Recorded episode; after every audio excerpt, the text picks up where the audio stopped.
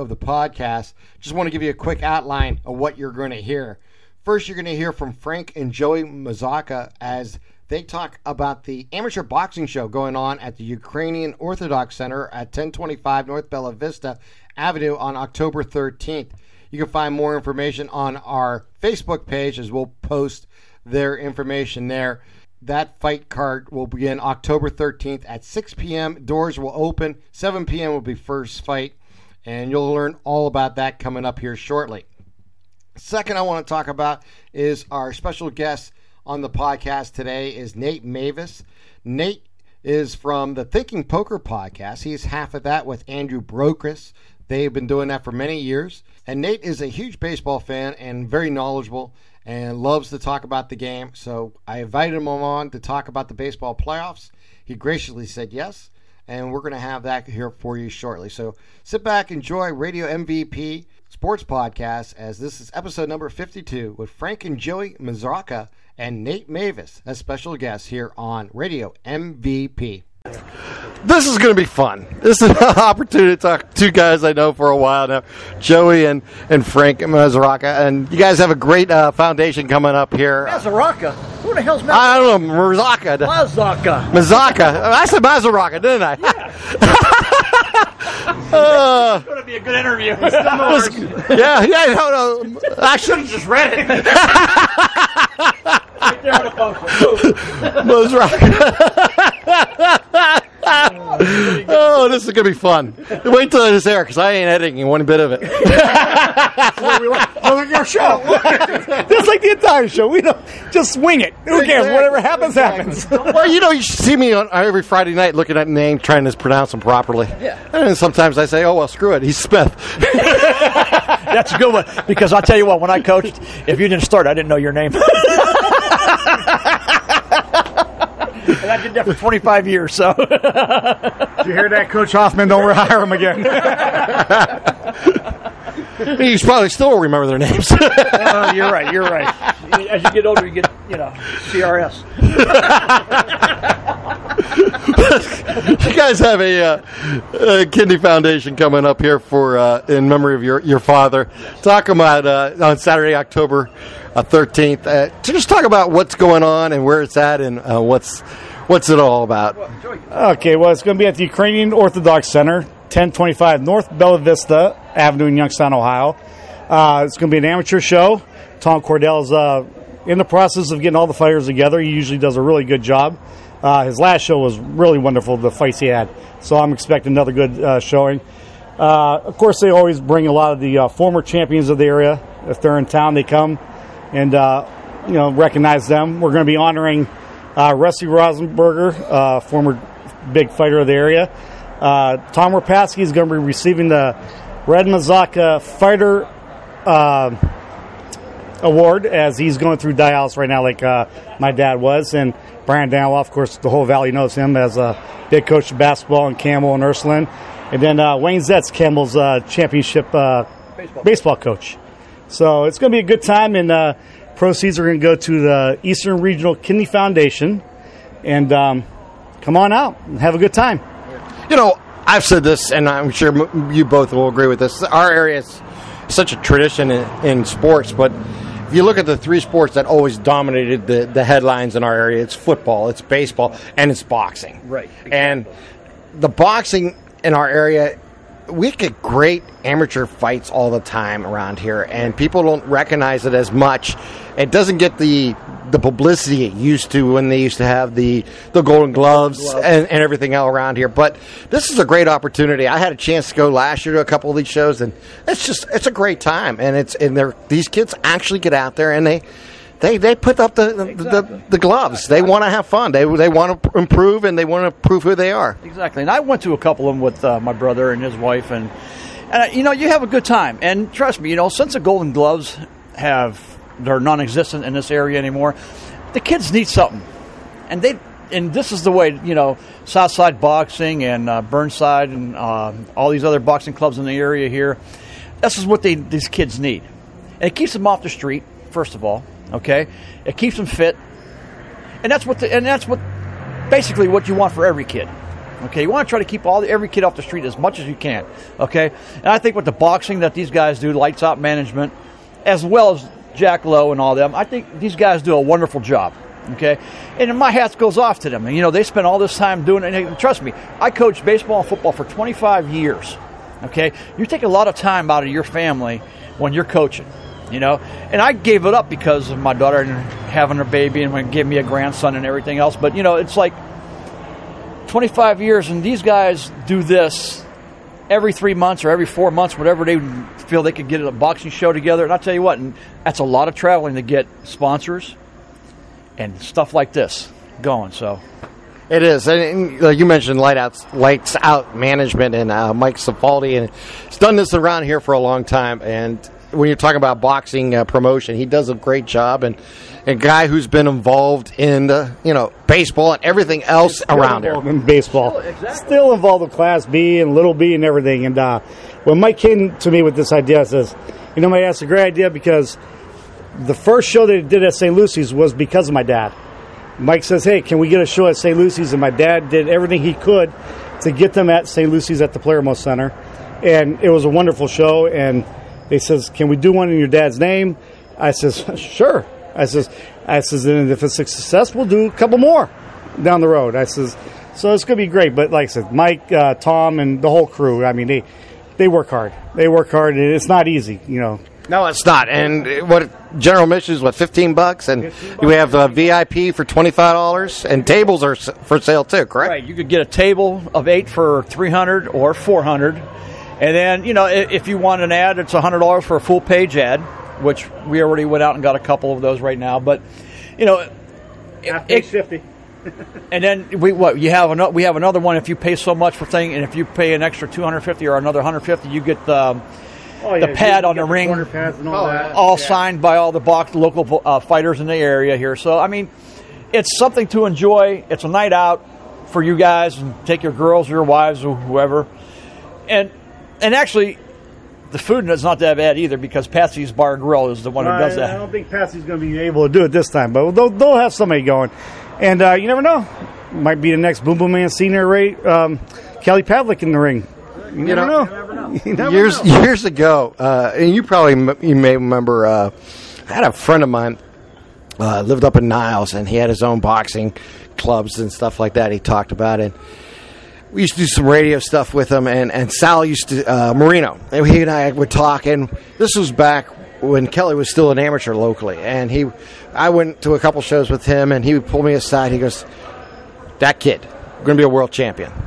you know, and he goes, he's he's old school. He got that old school style, and he would, he, you know, he did a lot of biographies about the local fighters and that. But Sal was special, and uh, these boxing, these kids coming up now, like you said, they have this the, the opportunity to showcase themselves, and you never know who you may see. Exactly, but it takes a lot of work on these kids' as part too. You know, you just can't go in the ring, and three minutes is a long time to last in the ring. I'm telling you, for one round, you're going three rounds now. I believe it is three rounds, right, Three Joe? rounds. Three rounds. That's nine minutes. But I'm going to tell you something. Three minutes per round for three rounds is a lot tougher than going one hour in a football field. so, You know, you're going to see the kids that come to these fights and fight during these shows. These are kids that are dedicated. These are the ones that show up to the gym and want to do this. You know, there's guys that go in, they'll fight one or two days in the gym, then they, you don't. These guys will see them. Tom Cordell tells me he says the the motivation with some of these kids ain't there, but the ones that come to these fight shows, uh, I've seen a few of them over and over. I could tell they want to be the next champion of the area, and hopefully they do. Yep. All right, that is uh, Saturday, October 13th at the Ukrainian Orthodox Center, 1025 North Bella Vista Avenue in Youngstown, in Ohio. Frankie and Joey, thank you both for coming on. Enjoyed it. thank you for having us. We appreciate it. Yes, appreciate this. It's great, great to get out with your uh, listeners. I have no problem. Appreciate it. We'll talk to you soon. And uh, I'm going to just send it back to myself right now because we're going to be, uh, you know, editing all this crap. I like, I like to say one more thing, too. We love you, Dad. yeah, there's that for you, buddy. All right, guys. Thanks again, and we will uh, we'll have this on the air this week. As a matter of fact, uh, episode number fifty-two of the podcast. Thanks again. We'll talk to you all soon.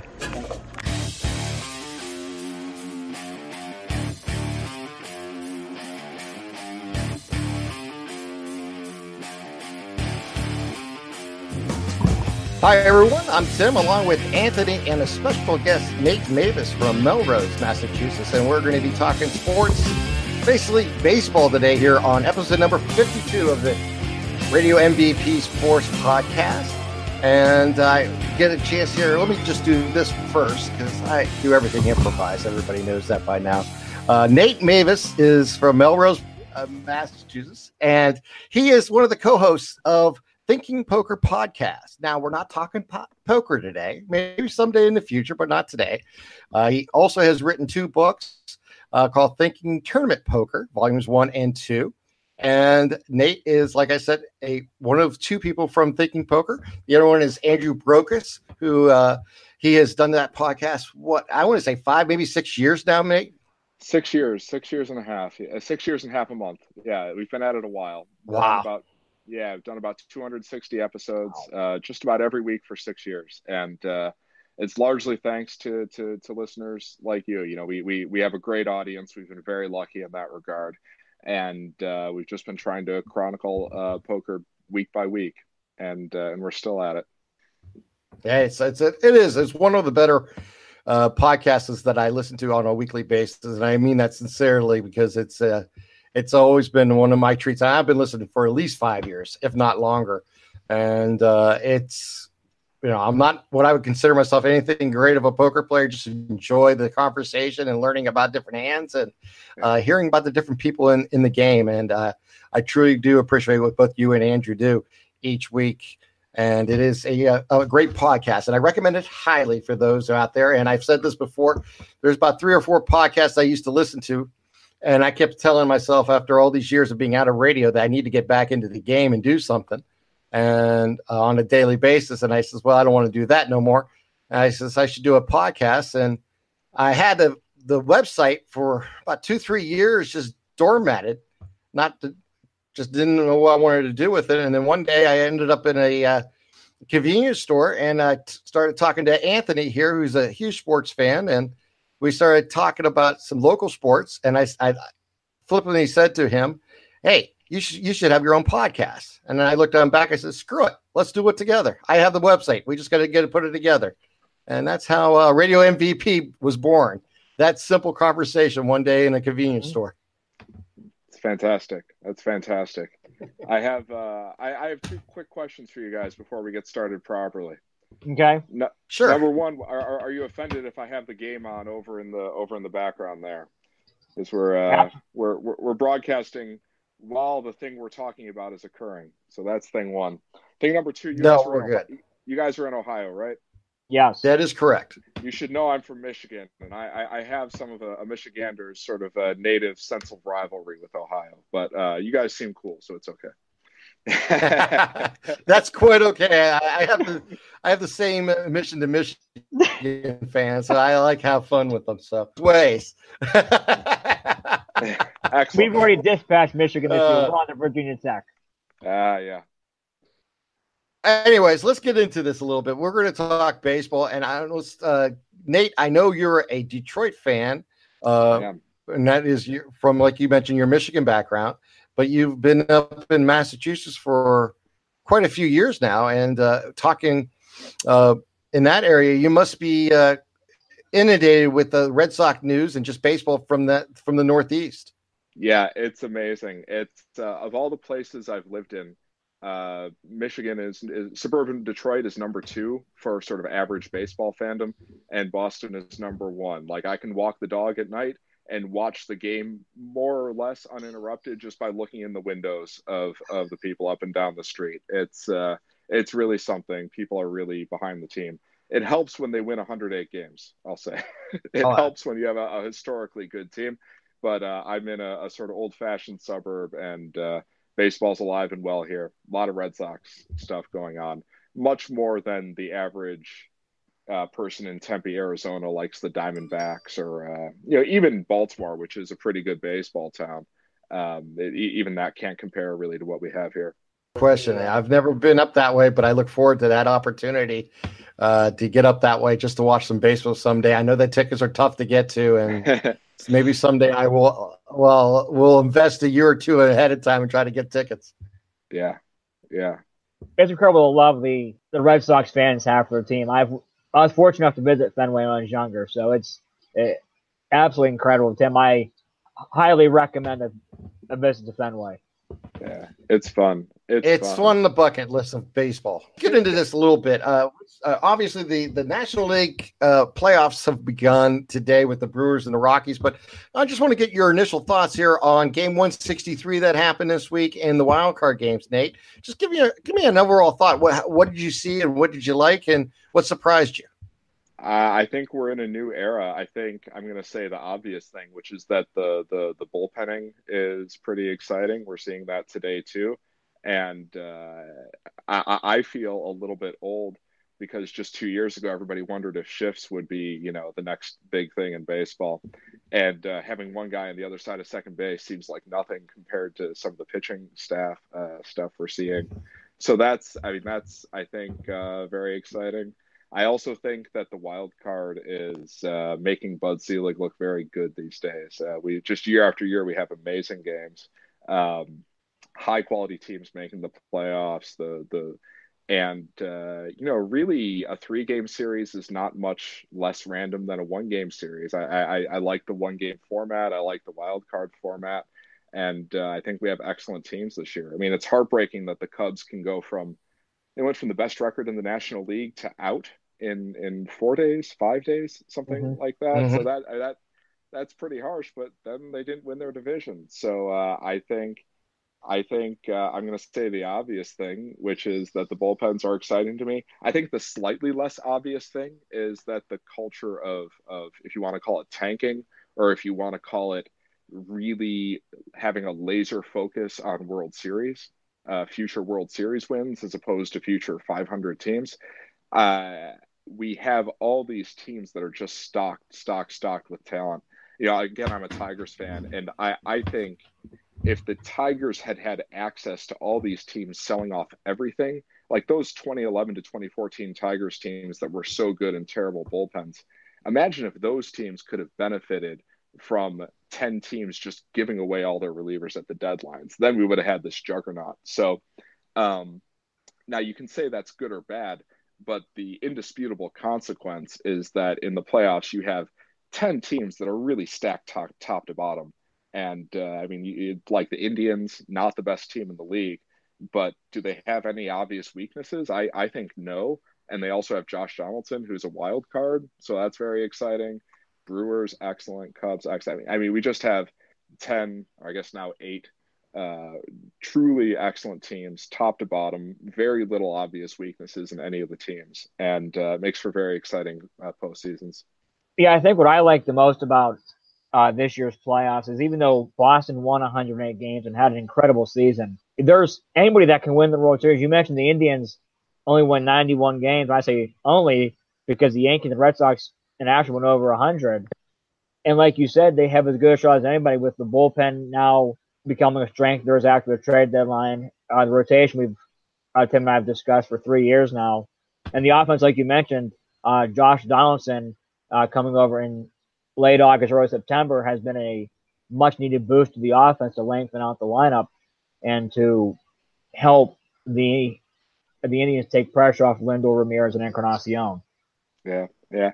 Do you get the sense that you guys are like uh, sort of kids on Christmas Eve here? Because at least the sense I think in the national media is that the Indians just sort of strolled to the Central Division title. They gave everybody as much injury rest as they needed, and maybe more. And nobody really knows how good they are. Is is that is that also the sense in uh, where you guys are? I think you're right there, Nate. And you know, I even seen some interviews with some of the players, and they mentioned throughout the season that they really haven't played a, a meaningful game since May. Yeah. And the last real meaningful games they played were against the Red Sox in, in August, just kind of Yeah. to test themselves. And Yeah. I definitely do believe that was part of the problem with the Indians' focus this year. Is they didn't have that laser like they had last year when they won that big uh, winning streak of 22 games at the end of the season. However, this makeup of this team's a little bit different than the last two years.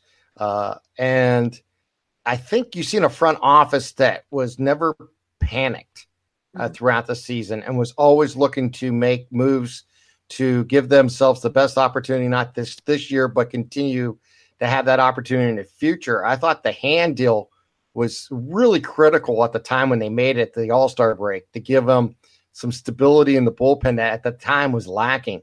And then, uh, you know, they made the deal for the center fielder. Unfortunately, you know, his health went uh, bad and they couldn't, you know, continue with that. And then you get the Donaldson deal late. I thought that was huge. And I, I've been a big fan of uh, the Cabrera pickup this year. Milky has uh, really lengthened the lineup and given them, you know, that switch hitter that either as a pinch hitter when he's not in the lineup or as someone who can bat from either side, uh, you know, play left field and has that that rocket arm. And I thought that has been huge for them as the season progressed in the second half. I thought they made some nice additions as the season went on, and the the focus was let's just play good baseball and get to the playoffs. And that old saying, can you turn the switch on? Who knows? Uh, but when yeah. you have four starting pitchers that potentially can on, on any given day win for you, that's I think what's their ace in the hole is is they're really counting on Kluber and and uh and that gang to come through. You know, I think uh, you know, Clevinger is, is a guy who's right on the verge of making that next step on the national level where people are going to recognize him. He had that 200 strikeouts this year, and he also had the you know a nice winning record, good ERA, and he's young and he's learning. He has that kind of nervous twitch in his lineup, but it, it works for him. Yeah, yeah, I think that's right. And I um Melky Cabrera is, I think, another good example of what I was talking about with the Christmas Eve effect. So I again, I'm out in AL East country, so I've seen a lot of Melky Cabrera, you know, going back to his Yankee days. And uh, that's somebody who it's very easy to imagine in a role a little bit like Pablo Sandoval in 2013, where he's sort of right. like a streaky up and down mm-hmm. guy. And then all of a sudden he takes a team like the Giants and he's on fire in the playoffs. Like it's, it's for me at least, it's very easy to imagine headlines saying, uh, you know, Melky Cabrera is the World Series MVP, and he's a guy. He's a guy who can perform at a at a really elite level um, for a month, certainly. Yeah, I think or, it's or, or not. yeah. I think it was obviously huge for the Indians to to add Melky Cabrera, given all the injuries. Again, they seemingly had in the outfield. It seems like every year we're talking about outfield injuries for the Indians, uh, with Chisenhall going down and Naquin going down and Zimmer going down, and you know three guys right there that you penciled in the beginning of the year to help you out with Chisenhall and Zimmer being starters. You lose two of those, and then Naquin was hitting over 300, and then he went down with the hip. Uh, so adding about a bat and a veteran presence like Melky Cabrera was huge for the Indians. Like Tim said, lengthen out the lineup and just giving them a veteran guy in the clubhouse to help them. And like you said, maybe could be huge just uh, this time of year. I, I think, you know, Tim and I, as well as many Indians fans, are very excited uh, for the start of the series tomorrow. I would say I think we're cautiously optimistic. We know our team, and you know we know we have a very good shot. We we played well against the Astros this year, sans two belt, uh, bullpen meltdowns. Um, I think we're cautious because of what's happened in the past. You, know, last we get up two nothing, and year for that we're up three to one, and what's happened in the past. So I think that's a little cautious. But I do think, like you said, that most of the national media is not talking about Genius to the extent as the Astros, the Yankees, the Red Sox which to some extent is understandable. I mean, the Astros are the defending World Series mm-hmm. champions, and uh, also like the Indians, they you know they won their division, probably not at full strength, and uh, you know young talent just coming out of their ears. So it, it's it's uh, mm-hmm. it's a tough matchup, but you know no no bad teams, no bad teams anymore. No, there really isn't. Like you mentioned, it's kind of stacked. You, you know, your ten best teams in baseball from both the the National League and the American League playing against each other. You know, you brought up something I wanted to talk about about the bullpen usage and how that has really uh, changed in the last uh, few years, and uh, we've seen that really in effect in the wild card game where they decided Rockies decided, or not the Rock. Well, they all did basically decided to do bullpen games, and uh, it was interesting. You know, the game with the Yankees. I was not totally surprised by the the thought of using quote unquote an opener versus a starter uh, for Oakland. However, I going into that the playoffs, I and I said this last week to Anthony. I thought Oakland was playing such outstanding baseball that they reminded me a lot of the Indians in 20 16. It, it was an opportunity to get them on a roll. And boy, I tell you what, I don't know if that's the most snake bitten team ever to make the playoffs in the last in the wild card era, but what is that? The eighth straight year that they've uh they exited it after a, on a one game exit. Yeah, yeah, it's uh, it's tough. Again, though, Yankees very very strong team, and uh, you know it's hard to hard to see too much in a in a one game in, in a yeah. one game sample. Who would you would you have had? Is there a starter on the A's that you would have? Uh, no, not really. That's why I, I, don't blame Melvin for what he did. I thought he made it a, a, really a strategy move that just unfortunately didn't work. And when you look at the final score, but I don't think it was bad strategy. I think it was actually implemented pretty well. I think he made uh, you know some nice moves. I thought bringing in Treinen when he did was the correct move, and it just mm-hmm. didn't work. You know, sometimes you got to give credit to the other team for hitting the ball uh, and making good good at bats. And I know that's what I thought I seen last night. And it was just that the Yankees had some really good at bats and made made a made a uh, made the plays when they had to to get the runs in. But I love the idea of the bullpen thing. I think a lot of it, and maybe I'm biased here, uh, Nate. I'm kind of curious what your thought is when Francona used uh, Miller in 2016, kind of changed the thought process about short series and how to use your bullpen. And if you got a lead early, if you had a strong bullpen, go for it. I thought AJ Hinch last year did the same thing and was uh, very successful, you know, in helping the uh, Astros win the World Series. Yeah, I mean, absolutely. I think I think Terry Francona was, um, uh, yeah, I, I think what he did that year was a big part of how we got to where we are now. Um, in terms of like really saying, okay, playing 20 games in the postseason is different from playing 162 games in the regular season. And and you know the rules are different. Maybe you want a guy in a consistent role for six months but for one month you know he can do a different thing day by day. Um, so that's that's certainly like i think when baseball historians look back they're going to look at that at, at specifically francona and specifically miller and say that was a turning point. And it's been in baseball for a long time. If you follow the college game some college mm-hmm. coaches have been more innovative about that mm-hmm. for for again a long time. Um, but in, in, terms of it going mainstream, uh, I think I think that was uh, certainly certainly um, something that's going to be remembered. Not least because that World Series is going to be remembered for a long time. Yeah, that's. I mean, obviously, a Game Seven goes into you know, extra innings, and you know, yeah, it's it's just yeah. special you know, and uh, hey, I, I'm I'm an Indian fan. I was on the wrong end of that second time in my lifetime. Yep. Uh, yeah. It's still, you know, the memories of that series will always be treasured. And uh, yeah, you know, I, I, hate I losing, but you understand. You you're a Tiger fan. You've been on a on a you know seen some really great Tiger teams. Yeah. And just come up short in in in the World Series. Yeah, yeah, yeah. I got a question for you. It's uh, it's it's it's which is the more monumental? Like, which is the greater home run in a losing World Series effort? Is it the Rajay Davis home run off Chapman or the Josh Hamilton home run in uh, Game Six in 2011? Because those are both uh, things. Yeah, never, th- those are both just historically great home runs. I'll never forget. And I worry people are going to forget about them a little bit because the teams didn't win. Wh- which which, which one was better? Uh, you know, I thought that Josh Hamilton was just one of the greatest home runs I've ever seen. Uh, he, you know, and I think the Davis home run was the biggest surprise. Yeah. Because you knew Hamilton could do it.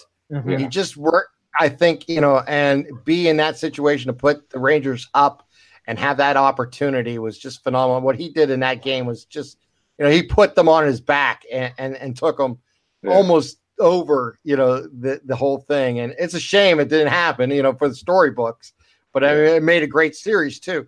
Uh, I think the Davis home run, and I remember distinctly uh, being on Twitter and, and using a poker term uh, uh, after we got the base hit by Guyer. I kept saying, "We need a one time right here." Yeah, I, am yeah, calling yeah. for my one time, and, and I, I, immediately tweeted out the greatest one time of all time. Uh, uh, but uh, it was still, you know, I kind of, I kind of lean towards the Hamilton one because of uh, just how he played that entire series. Yeah, that makes sense because, like, I mean, Hamilton was injured, but like he was Mhm. still Josh Hamilton. With the Right. Rajay Davis, it was like, wait a minute, we're in the most historic World Series of our adult lives in the most critical moment, and a platoon center Mhm. fielder just hit a home run off the best closer in baseball. Like, wait, what is it? Like, yeah, what's going and, on? and I guess that's what makes the World different. Series fun. Yeah, yeah, absolutely. No, I was going to say that kind of goes back to the uh, to the wild card game with the Rockies. I mean, Wolters. I mean, who would ever picked him to be the hero? Uh, I heard a I was heard a stat uh, the other day that that was his first base hits. In, I want to say from September 22nd, and his first road hit from August 20 something. Yeah, I mean, it was. I mean, he was batting like 122 on the road, and for him to come up with that base hit for the Rockies in, in extra innings, in you know, in Wrigley Field, to uh, give them the you know the lead at the time. I mean, that to me is one of those the great base hits of at least this postseason, and we'll be interested to see how that propels the Rockies. I mean, I know they're trailing right now, but I mean that was a huge, huge hit by someone who was unexpected. Yeah, that was that was an absolutely incredible hit, and, and once again, it's by a guy that you didn't see coming. I know Tim and I have talked about this the past two weeks, and Nate, you brought it up too. Is guys shining who necessarily you wouldn't point to. You pointed to Melky Cabrera could be, you know, Pablo Sandoval. We don't know how he was in 2013, but he took the team on his back. And Wolters, a former guy in the Indian system, comes up with the uh, biggest hit of the year for the Rockies. So it's what makes October the best month in baseball and uh, really enjoyable. it's also part of what makes baseball distinctive. It's uh, it's not basketball where you can Mhm. give it to your best player. Like if the especially if the game goes to extra innings and and Mhm. your closer is used up, like you can't just put Lindor up to bat in the bottom of the thirteenth. Maybe it's going to be Melky. Like Yep. Uh, maybe it's going to be I think what, Craig Counsell in that 2001 game Right. uh, in, in Game Seven. Like it's uh, it's part of what makes baseball distinctive and and fun. I think is that you know when it's your turn, it's your turn, and uh, maybe maybe you go into history. Yeah, Bill Mazeroski is, is a perfect example, you know. Yeah, Uh, no one's seen that home run coming, and it's still probably the most famous home run in World Series history, or top five.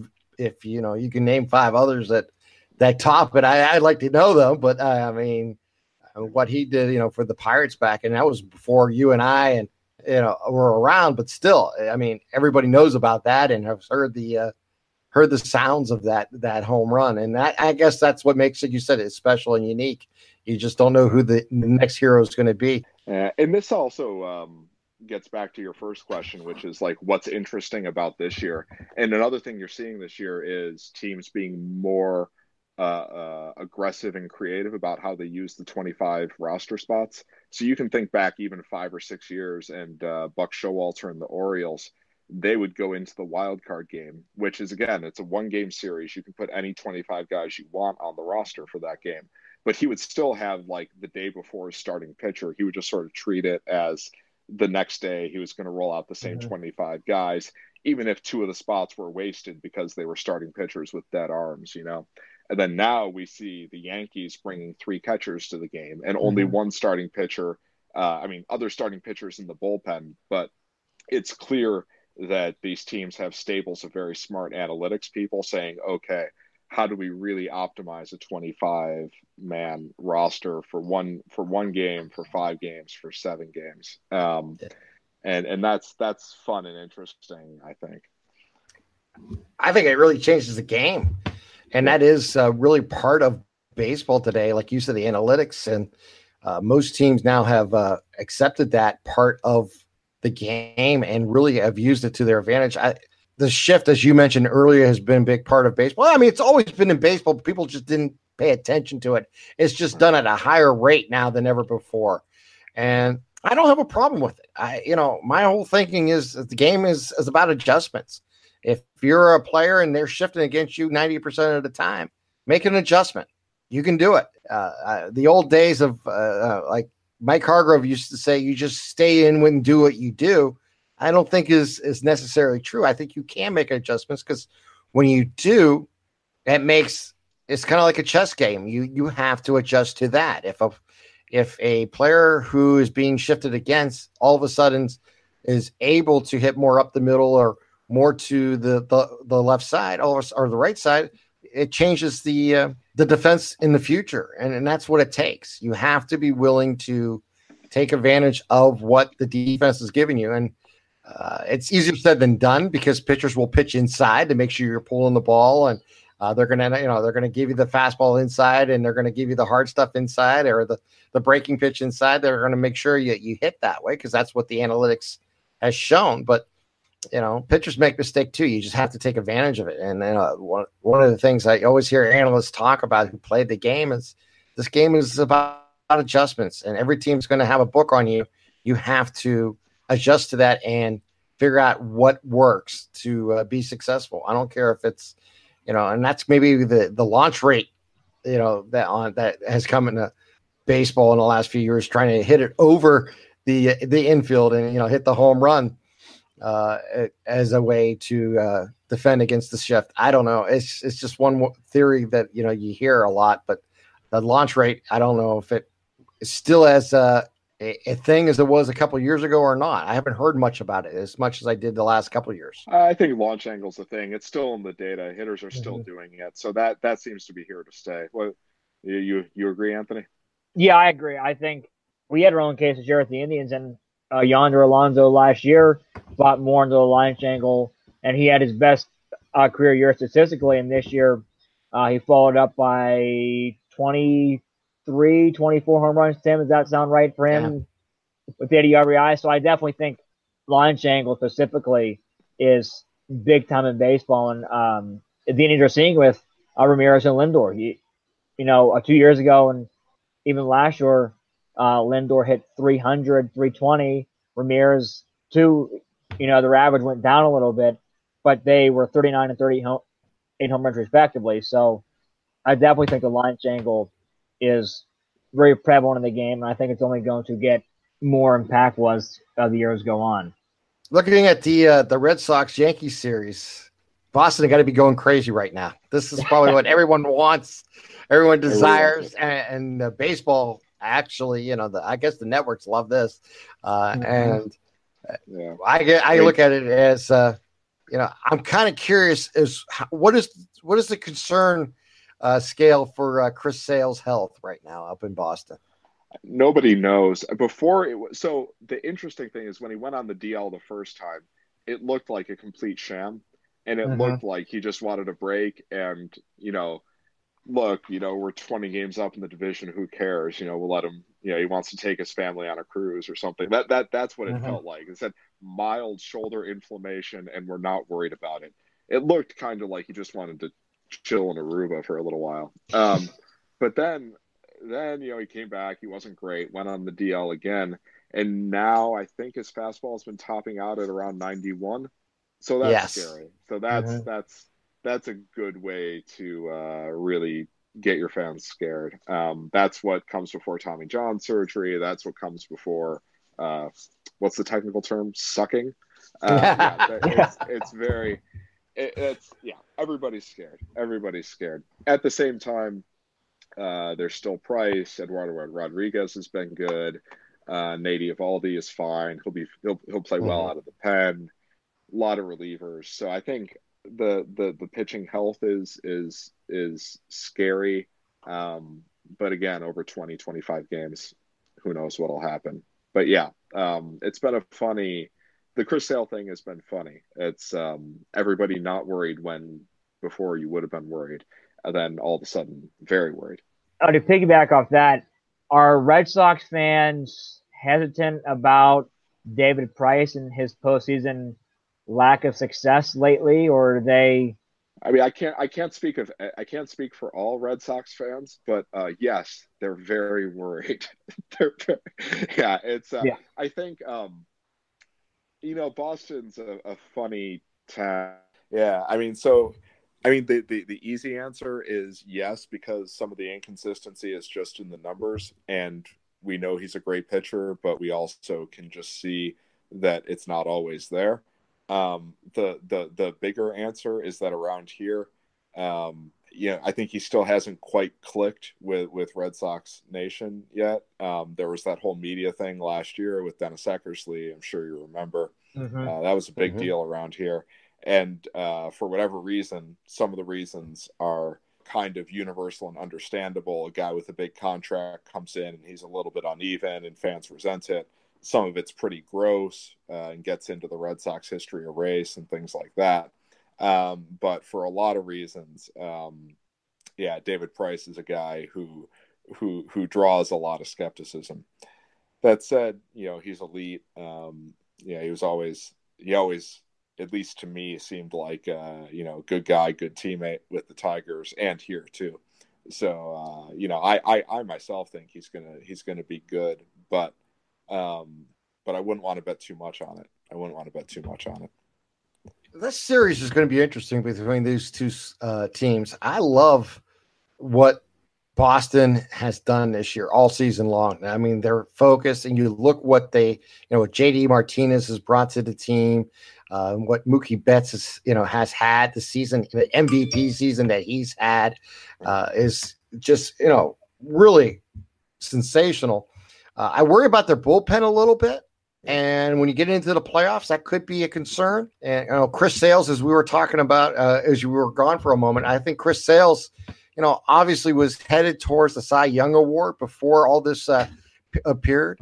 And I mean, there has, like I said earlier, you you mentioned uh, like eight nine mile per hour difference in his fastball from uh, July till today is is is a major concern, especially when you're facing a lineup like the Yankees have uh, this coming week. And it's typical AL East baseball, and it should be a lot of fun. Uh, and then I, mean, I think we're going to see a lot of home runs in this series, even though we're going to see what the Yankees did yesterday. It was, uh, you know, they were able to use Sevy and get him out there, and uh, you know, he he performed unlike he did against the Twins the year before. So I don't know what's left. You know, Happ. We'll see. I mean, he's had a good year playing for the Yankees after he got traded from uh, Toronto. So I don't know if they have enough starting pitching, and I do know they have the bullpen, which yeah. is going to be interesting this year. Yeah, it's going to be interesting. It should be a great series. I mean, that's 208 wins worth of teams. Mm-hmm. Um, I mean, this Red Sox team historically great. I mean, even if they get swept by the Yankees, it's still a historical season. And the Yankees are, you know, they're the Yankees with the big, big ticket uh, players, but also with this amazing young core and like you know special cameo guest Luke Voit, who all of a sudden mm-hmm. is great. So like it's mm-hmm. a fun team. It's a fun team, uh, elite team, good top to bottom. As you say, the starting pitching is is uh, questionable, especially if they burn Severino in the wild card game. So that's going to leave them um, with something to address. But um, yeah, I think everybody just wants a good series. Could be a, a, a historical, memorable series. So that's what I'm rooting for. Yeah, as a baseball fan, I always root for five games or 7 mm-hmm. games, and I've learned my lesson as an Indian fan. Uh, because I always wanted maximum amount of baseball.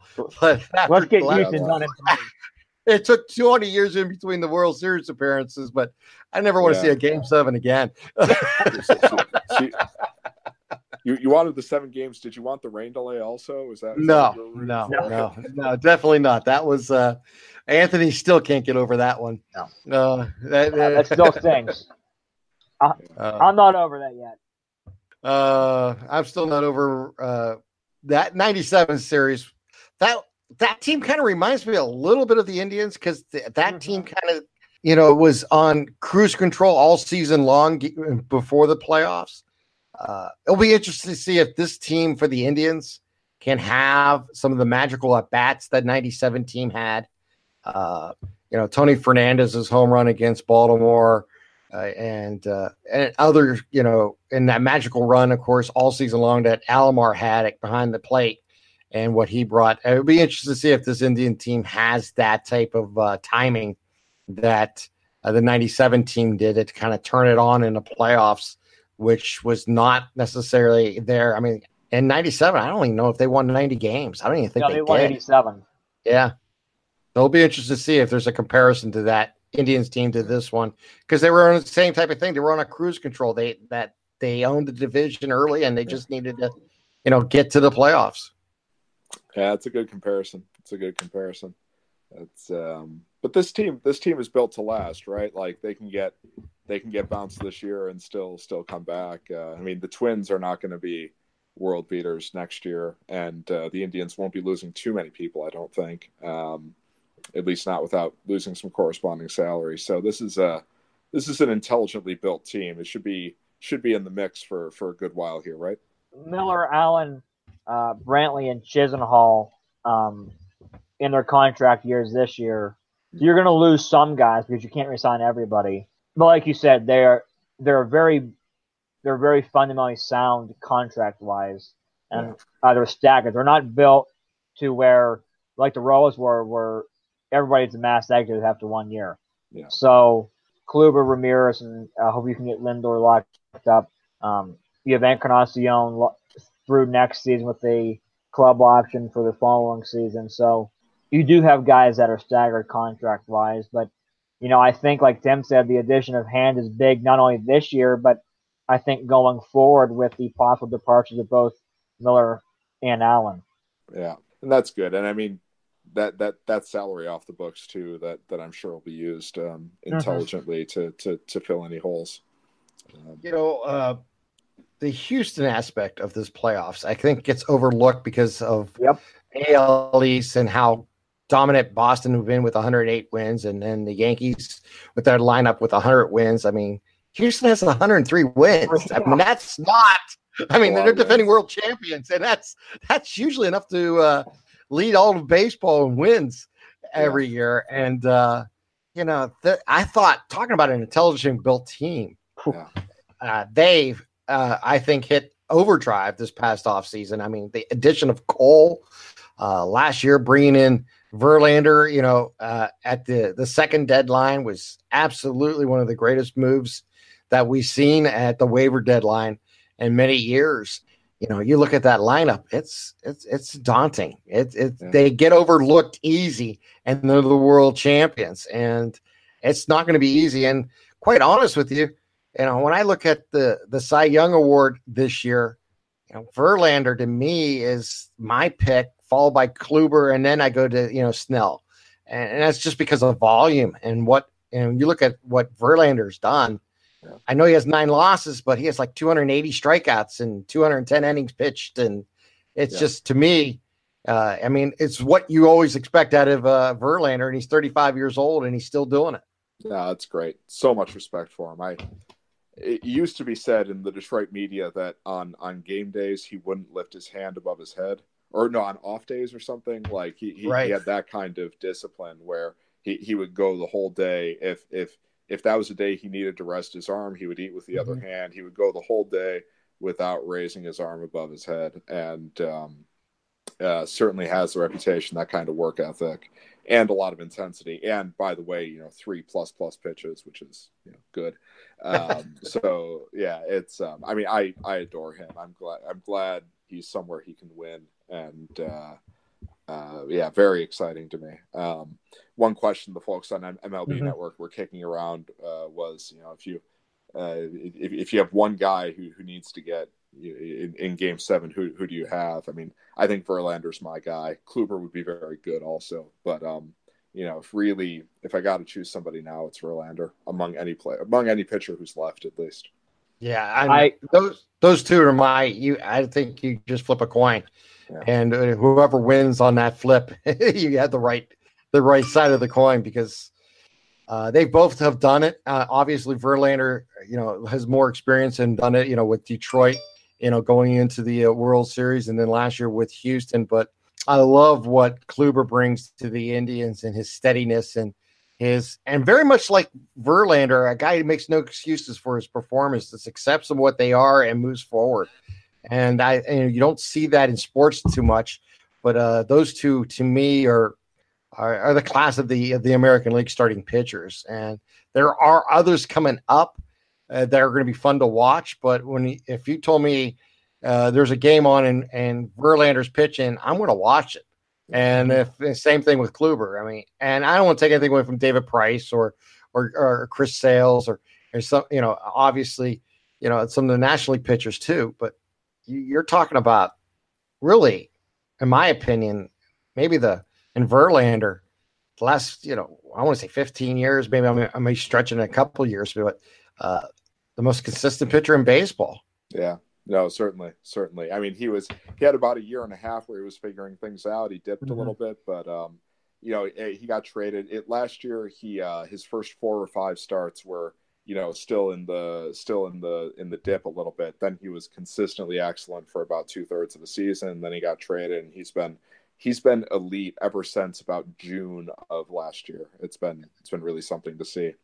And for uh, for those of us who are a little more traditional, uh, lots of starting pitching, lots of starting mm-hmm. pitching with durable guys who are going to go a long time. You know, Verlander, Cole, Carrasco, Kluber. I mean, these these are these are people who are going to uh, get up there and throw hard for a long time. So that it'll be fun to see. Uh, great starting pitching performances are always are always memorable and fun.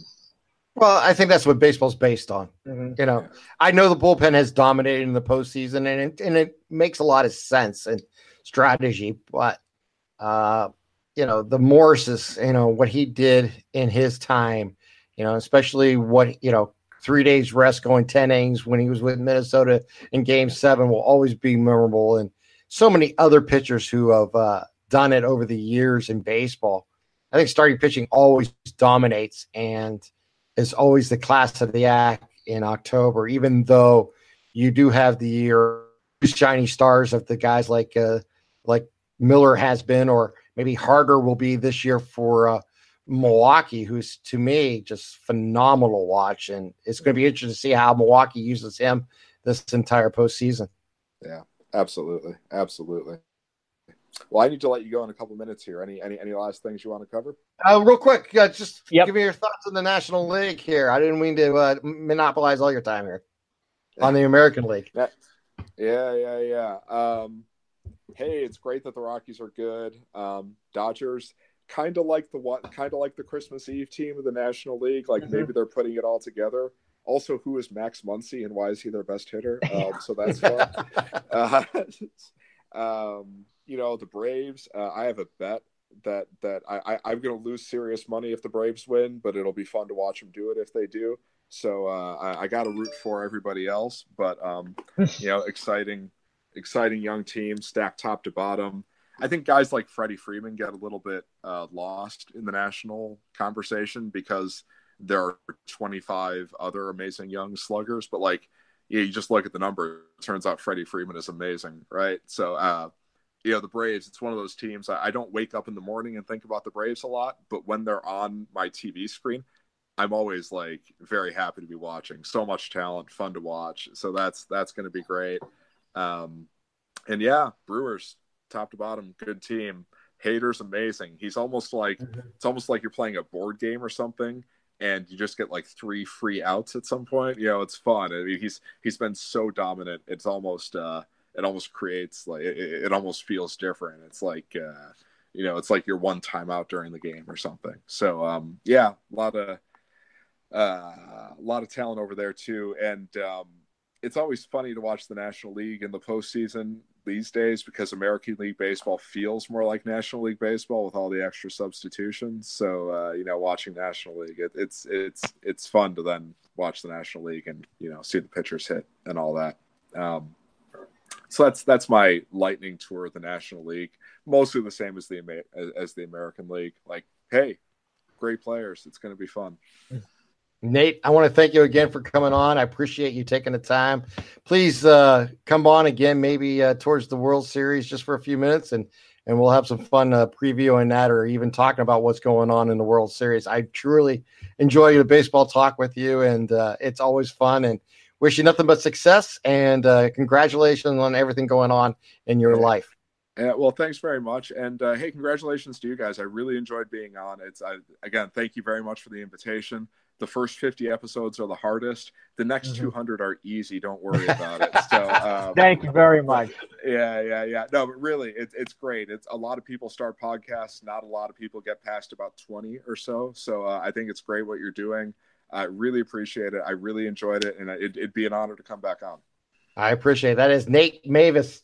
He is from Melrose, Massachusetts. He is part of the Thinking Poker podcast, a great baseball fan, and a friend of our podcast here on Radio MVP. Once again, thanks again, mate.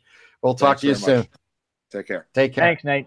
Yeah, he's one of the. Uh, it's always fun to meet somebody that you've uh, get to hear and talk mm-hmm. to, you know. And uh, like I said, uh, everybody knows how much I enjoy poker. I don't play a lot of it anymore. Uh, I just don't have time, and I, it's it's a big commitment. And I I just enjoy listening to it. And if you uh, are interested in the game, tune into uh, Thinking Poker Podcast. Just about anywhere, all your podcast uh, apps will find it, and you'll hear some really interesting talk on that. And like I say, he's a huge baseball fan uh, and uh, very knowledgeable, and that's what's it's fun to hear uh, someone else's opinion. And I enjoyed that, and I again thank uh, Nate for uh, making time to come on the podcast. Yeah, it was obviously great to have him aboard and um, have somebody else's perspective uh, from a more national scene um, than what you and I are used to. You know, we talk a lot about the Indians here, right? For self, we're big Indians fans, um, but it was nice to hear an outsider's perspective, a division rival opponent's perspective, and a person who lives in Red Sox country. Uh, just fantastic knowledge of the game, and I just thank him a lot for coming on and helping us grow our our brand because that's what we're trying to do. And uh, 52 in, and like he said, uh, let's keep going for 200, 300 more, huh? Yeah, why not? You know, it, it can be done. Uh, like I said, it's it's great. Look, there's a lot of sports going on in the world. We're going to get back into football season real quickly. Uh, and I'm just going to say this: we got high school football on ESPN 1570 coming your mm-hmm. way. You don't want to miss that. Obviously, I'm doing some of the games for Carnegie Mellon. Uh, that's on the internet through their website. So you'll I'll leave links on my uh, Facebook page and Twitter uh, for you to check that out. This week we do not have a game with Carnegie Mellon. They're on the road. We just have their home games. Uh, the next game at home, I believe, is next Saturday, not this Saturday, but the following Saturday, and we'll have one more game uh, for the Car- Carnegie Mellon on Tartan's uh, schedule. So a lot of football coming your way and uh, we're planning on getting Matt Emsch back on to talk with him as uh, we get into the uh, football season as we continue here on Radio MVP. Anthony, let's uh, wrap this one up. I'll give you the last thoughts going into uh, the Indians uh, opener against Houston down in Houston as the 103 win Astros are waiting for the 91 win Cleveland Indians in the ALDS. Yeah, I think it's. Um, we talk about high school football season going fast. It's hard to believe that I was in Goodyear just five months ago, six months ago, and we're already here at game one. Uh, so hopefully, uh, this is the year that uh, we've all been waiting for, and uh, it's a big start for Kluber tomorrow to get us on the right track. It's big for us and the team, and big for him as an individual. So, um, Sam, I hope this is the start of a magical 11 win postseason finally. And my thanks to uh, Frank and Julie Mazaka coming on and talking to me about their upcoming charity event for uh, the boxing over at the Civic Center on October 13th. You don't want to miss that. And we'll leave uh, information on that on the uh, webpage too, and over, of course, on uh, the Facebook page. Uh, how to get involved in that. So, my thanks to both Frank and Joey for coming on earlier today, as I did that interview earlier this week with them. And again, my thanks to Nate Meyvis for all his uh, contributions today. Anthony, as always, we will talk to you soon right here on Radio MVP as we uh, move forward to episode 53 coming your way very soon right here. Mm-hmm. Talk to you soon.